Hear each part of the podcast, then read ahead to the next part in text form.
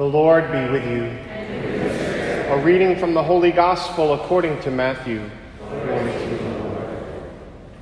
Jesus began to show his disciples that he must go to Jerusalem and suffer greatly from the elders, the chief priests, and the scribes, and be killed, and on the third day be raised. Then Peter took Jesus aside and began to rebuke him. God forbid, Lord. No such thing shall ever happen to you. He turned and said to Peter, Get behind me, Satan. You are an obstacle to me. You are thinking not as God does, but as human beings do. Then Jesus said to his disciples, Whoever wishes to come after me must deny himself, take up his cross, and follow me. For whoever wishes to save his life will lose it, but whoever loses his life for my sake will find it. What profit would there be for one to gain the whole world and forfeit his life? Or what can one give in exchange for his life? For the Son of Man will come with his angels in his Father's glory, and then he will repay all according to his conduct. The Gospel of the Lord.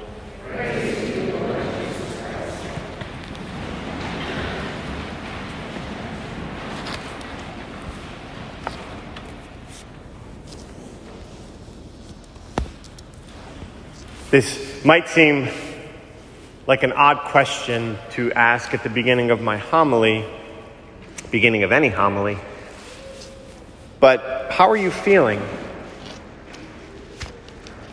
Think about the last couple of days, the last couple of weeks, the last couple of months. How have you been feeling? How have you been feeling about yourself, about life?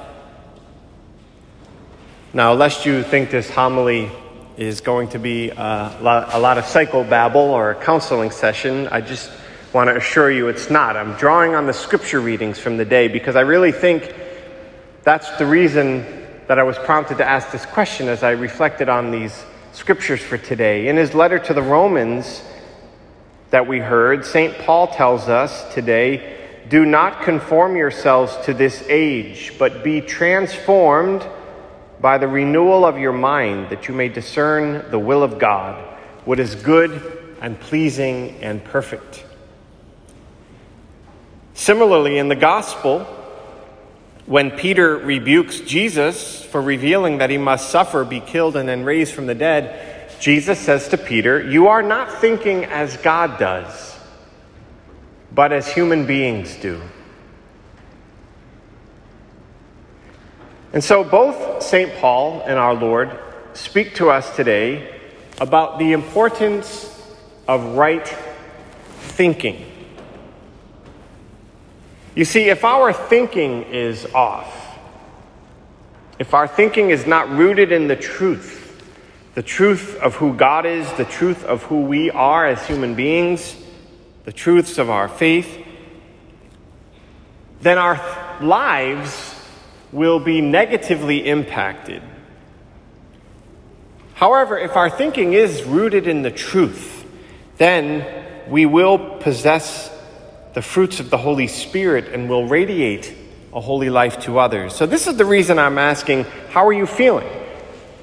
I think if St. Paul were talking to us today, as he told the Romans to be transformed by the renewal of their minds, if you were here today, he'd probably tell us that same thing, but then he would say, Look, if you're watching the news for hours on end, especially nowadays with this nonstop political uh, advertisements and debates and arguments, if you're spending hours upon time on social media, if you're continually thinking about how awful this pandemic is, if you're obsessively thinking about the toxic people in your life and how they affect you, well, then chances are you're probably feeling pretty miserable lately.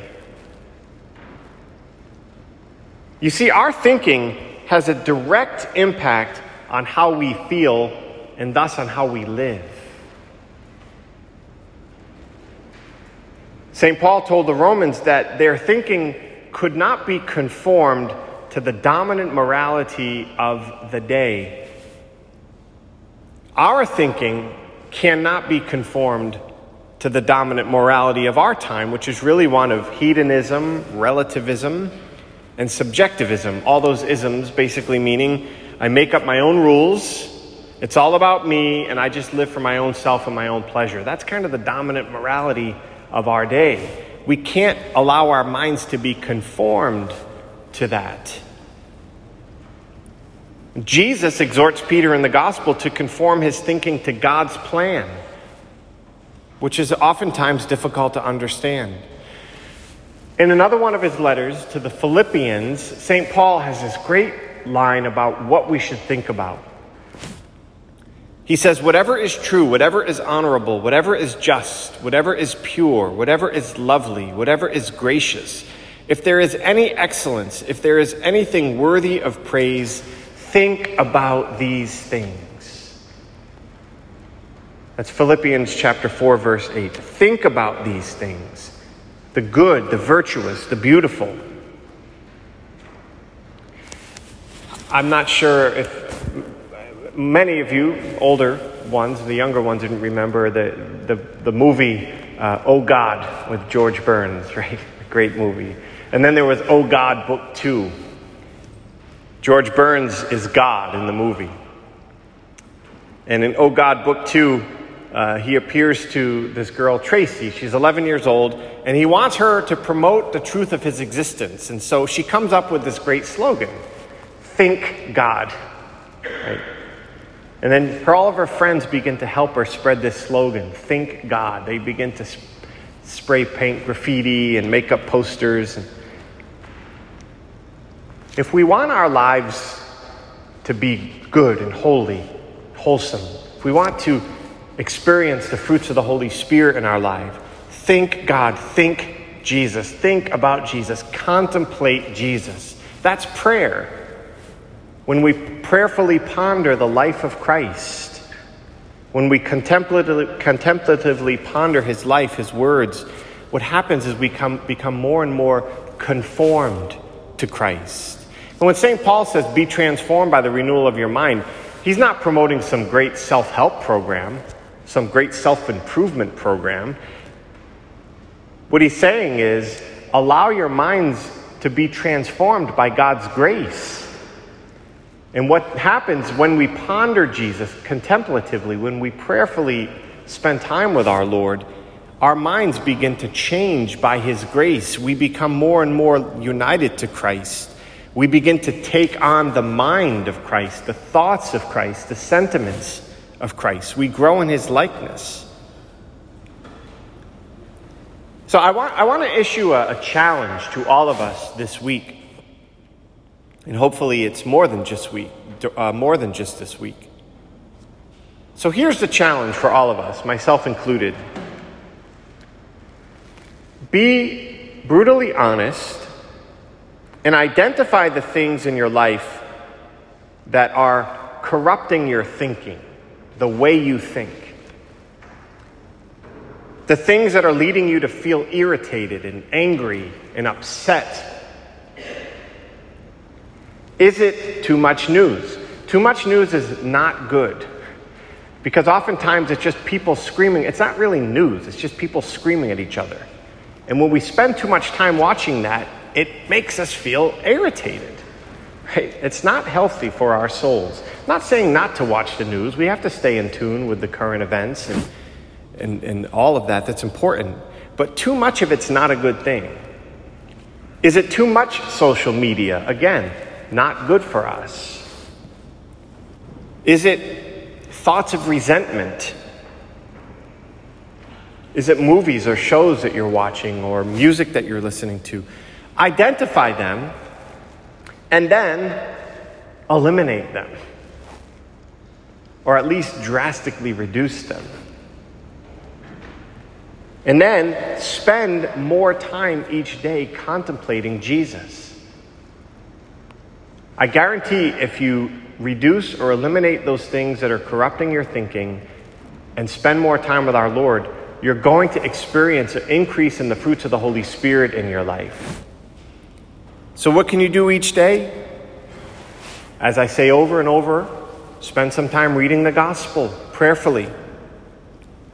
Come to church, come to daily Mass, or stop into church to pray. Our church is always open during the day. Immaculate Conception, they have the Adoration Chapel 24 7. Our Lord is always waiting for us in the tabernacle. Jesus is present in the Eucharist, He waits for us. When we spend time before the Eucharist, even if we stop into church just for a few moments, our Lord transforms our thinking. Because when we spend time with Him, He penetrates our hearts and our minds with His grace. The weather's beautiful these days. Take walks. I've been very much enjoying taking walks. My body has not been letting me run these days, but I've been walking a lot.